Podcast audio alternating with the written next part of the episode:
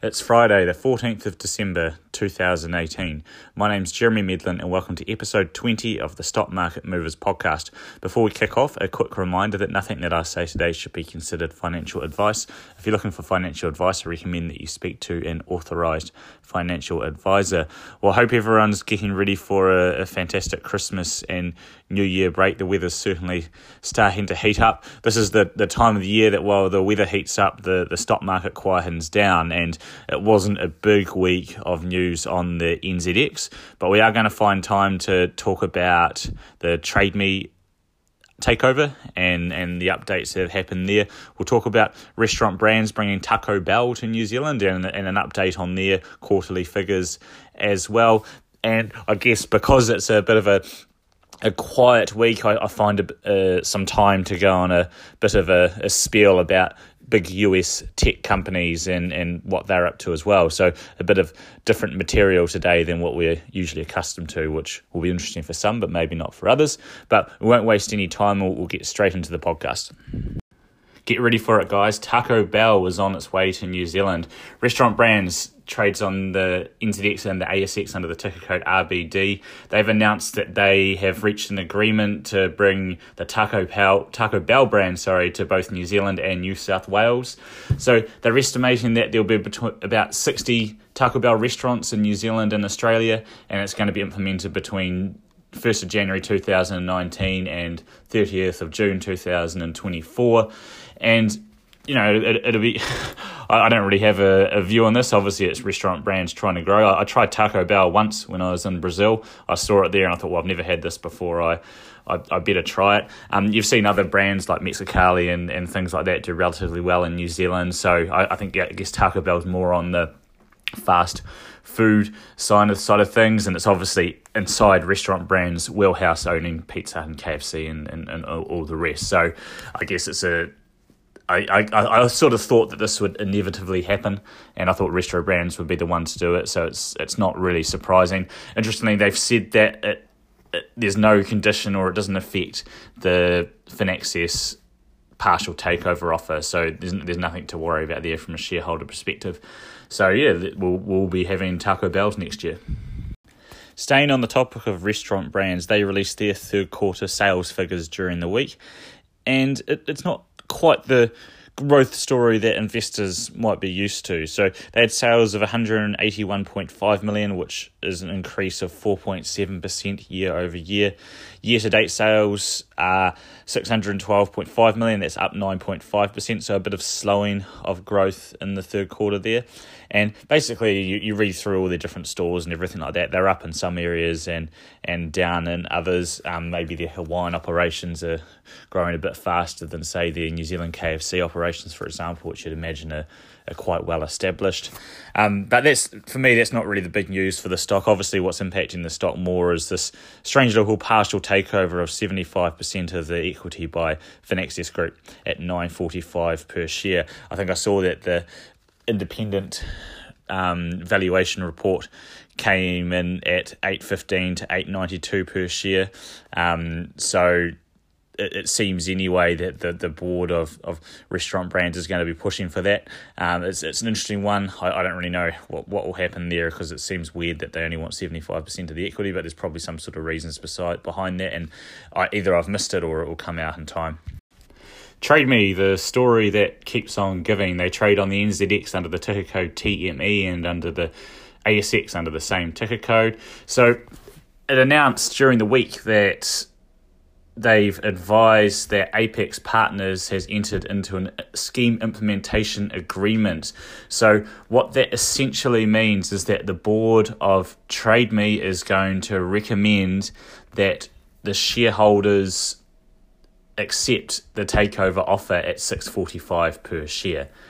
Um, so it's not one where Apax has gone directly to the shareholders. It's one where they've worked alongside the the board of Trade Me after a due, due diligence period, and the board has recommended that shareholders take the proposal. And 6.45 per share. It's interesting that they've increased their bid from that other company that, that came in with an offer at 645 so they've gone in and matched their bid and i was sort of expecting the due diligence period to go through because, like I said in, in the past, Trade Me is a is a company that's quite easy to understand. So it's obviously there's a few things that need to go ahead. So it needs to go through court and get approval. It will need to be approved by the Trade Me shareholders, and it also require approval from the Overseas Investments Office.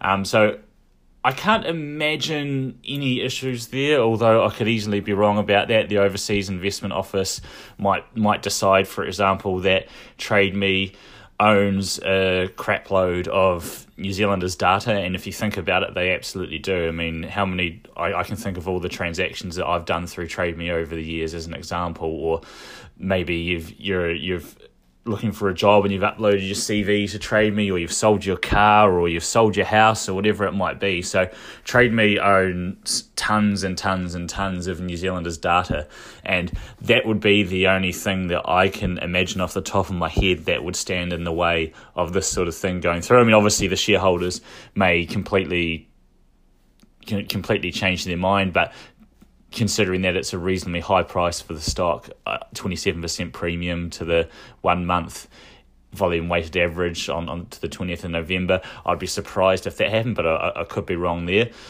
And it'd be really interesting to see how this one plays out. I think, like I've said in the past, it is somewhat disappointing to see such a a, a great New Zealand company come off the the stock market, but you know that that's the way these sorts of things work. So it'll be interesting to see how it plays out. Um, Trade Me, if if the agreement doesn't go through, it looks like Trade Me would have to pay Apax Funds a, a, a break fee, and I assume there's something something else in the in the opposite direction as well. But yeah, it'll be interesting to see what the stock does and how this plays out over the next couple of weeks. I came across an article during the week. It's a bit clickbaity. The headline was Google CEO explains why Donald Trump comes up in search for idiot. And for some reason, I always end up on these sorts of articles, but it, sometimes you find some interesting stuff in them. And basically, the, the Google CEO was getting questioned in a, some sort of committee, and, and he was basically asked to explain how that would happen and and I'm paraphrasing a lot there, and he gave a, a big long winded answer that was quite detailed and quite interesting in itself. But one of the things, one of the paragraphs for me was particularly interesting, and I'll read it out now. It was last year we served over 3 trillion searches. Just as a fact, every single day, 15% of the searches Google sees, we have never seen them before. And those numbers to me were just staggering, and it, it sort of, I guess, when you think about data and big data, it highlights what I said before about TradeMe and the amount of data they must have. But if, if you think how much data TradeMe has, imagine how much data Google has. It's it's quite phenomenal. What blew me away was that every single day, fifteen percent of their searches they've they've never even seen them seen them before, and they're obviously pretty obscure stuff. It's not flights to the Gold Coast from Auckland type searches um, that they must get all the time. But they, they, they must be pretty random ones if they've never been searched before on Google. But 15% is a, is a lot. And if you compound 15% out over five days, you've doubled the amount of available of, of searches that have been created. Um, and it'll be interesting to see what trends are seen in that data, if that if that's an acceleration of new searches or, or whatever it might be. And it, it the the the amount of data that's out there now is is quite staggering. I saw a, um, a, a TED talk on data recently as well, and, and the chap was saying that we're in the first inning of the big data revolution and the impacts that it's going to have on society. And you know, he's obviously using a, a, a, baseball term, but what he's essentially saying is that we've got a long way to go in terms of the impact that data will have. That we're just starting to utilize it now. I, I heard some another stat as well that there's been more data created in the last couple of years than in the, in the last 100,000 years combined. And, you know, I'm, I'm reeling off stats here, but another good one is when they were testing the, the Boeing engines, you know, only 15 years ago, apparently they'd have two or three pieces of data points on to collect information. And, you know, now they have over 15,000 data points collecting information when they're testing them.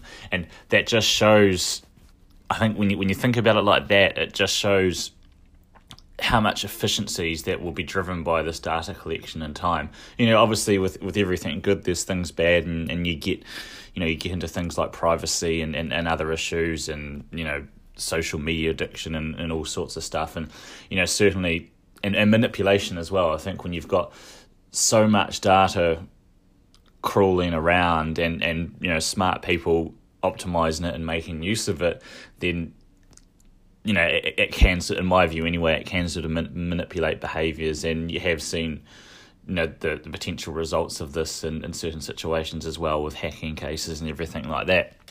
But also got me thinking that about these big tech companies, and for me, I think if if I were to think about their businesses, I think Google has to be the best, and and or not or Alphabet, whatever they call themselves these days, have to be has to be the best. The the reason is they've got virtually no competition in, in, in, what they do in terms of search, and they're incredibly a profitable company. They they make an awful lot of money, and I heard Warren Buffett talking about Google and and he said when it when it costs you ten dollars when someone pays you ten dollars to click on something with a click of the mouse and it doesn't cost you anything, you know you've got a good business. And Google has, has got a fantastic business, and the amount of data they must have is phenomenal. So you think about their that's just their search business. You think about their other businesses as well, like YouTube, for example. I mean, I use YouTube every single day, and Android, for example. I mean, Android's the essentially go to you know phone software in, in, in the world aside from Apple. It, it's a phenomenal company in terms of the, the cash they generate, and it, they they virtually come from nowhere as well. I mean, they um, I can't remember what year they were founded, but they probably didn't exist in 1995. And compared to the other tech companies, you know, those other big ones you think of, you've got Facebook, Amazon, Google, Apple, and Microsoft. And I, th- I think Google, in, in my view, is is the best. And doesn't mean it's a, a necessarily a, a, good buy there. I've I've tried to do research into it in the past, but it's just one of those ones for me that the numbers just too, too goddamn big. Um, but you know they're, they're, obviously a fantastic company, and you think of Apple, they're obviously a, a, wonderful company as well. They've been around a, a bit longer than Google, but even then they they have you know had had a second coming since this when Steve Jobs came back to the company. So in, in in that sense, they almost are young. And you know, as Tim Cook, the CEO, says about Apple, is our all our products can fit onto our kitchen table, and you know they've obviously got billions of dollars in the bank, and and and they're actually reasonably priced compared to how much cash they generate. But yeah, I sort of think about Apple's. You know, you just have to look at Apple's history and, and, and hardware and everything. I know they're moving into services and things like that, but when you when you think about their hardware side of the business, you know, they've been derailed by mistakes from that in the past. And you can think of lots of companies that have had good hardware that have that have got it wrong eventually or consumer tastes have changed. I mean, you, you could argue that Apple's got a pretty good moat around it now, but nothing's for future, no, nothing, nothing's for certain. And then you think about Amazon and, and Amazon again. You know, Amazon was formed in 1997. It's it's pretty much come from nowhere to be one of the largest companies in, in the world, and that's what I always say about the tech the tech bubble in 1999.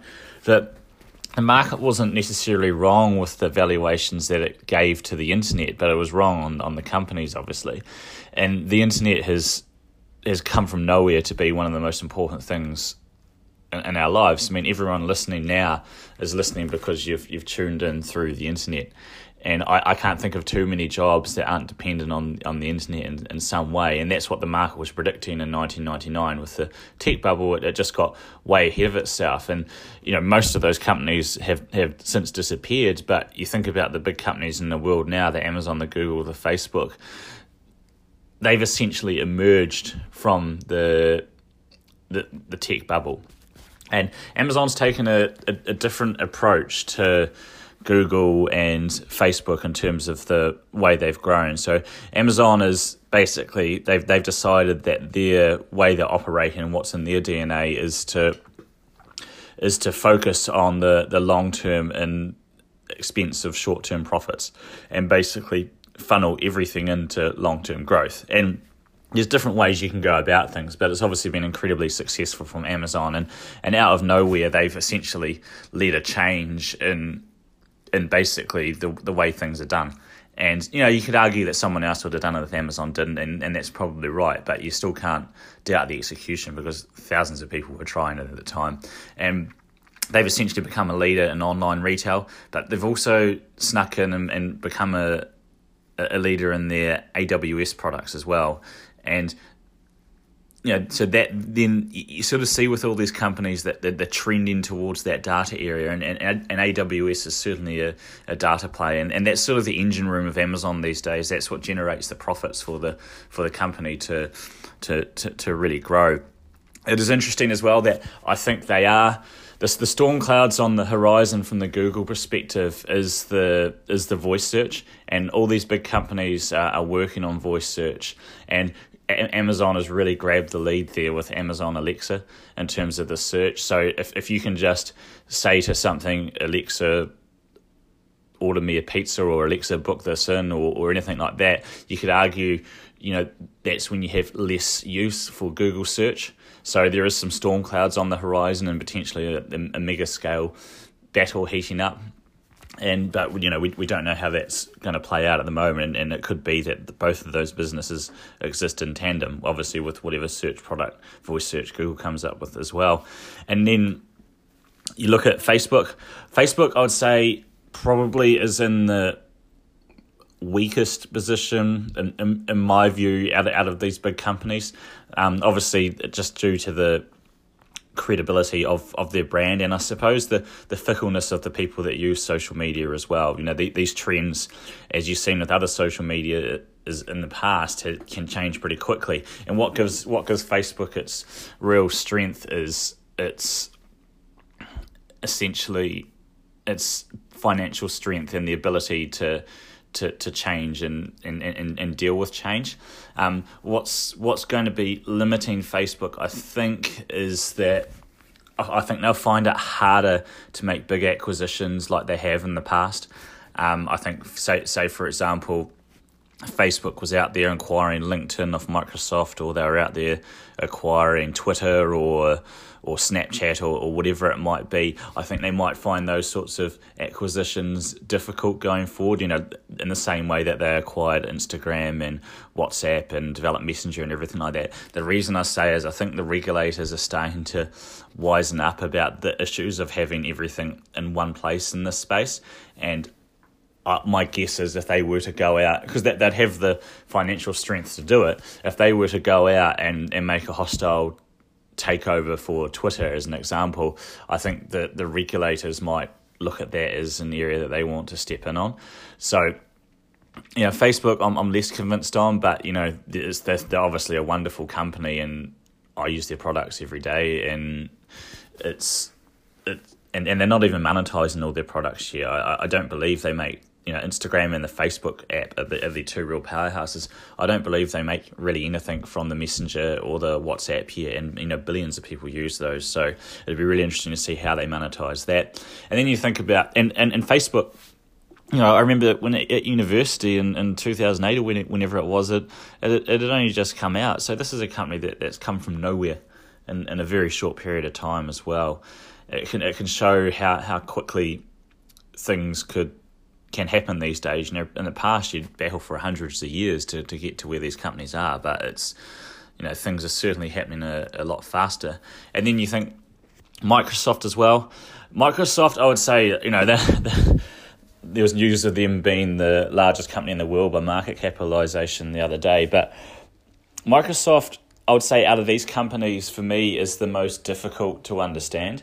I, I don't think they're necessarily the same Microsoft that they were when Windows 95 was released. There's a lot more to it these days, and they're obviously moving, you know, they've still got their operating systems and everything like that, but like the other companies, they are moving towards that big that big data and that and that the servers and, and, and that sort of space. But for me it's a company out of out of those other companies which are more consumer facing and, and easier for me to get my head around. Microsoft's probably not, but you know, from everything I know about the company and their products and everything like that, it, they're obviously a, a, a wonderful company as well. The the question for me when investing in these sorts of stocks is you are you are buying fantastic companies. Um, you are buying companies that are probably the most followed companies in the world. So in terms of finding a, a real mispricing on it, you know, it might be difficult, although you could argue you've had an opportunity with Facebook recently, although I'm, not, not quite certain of that.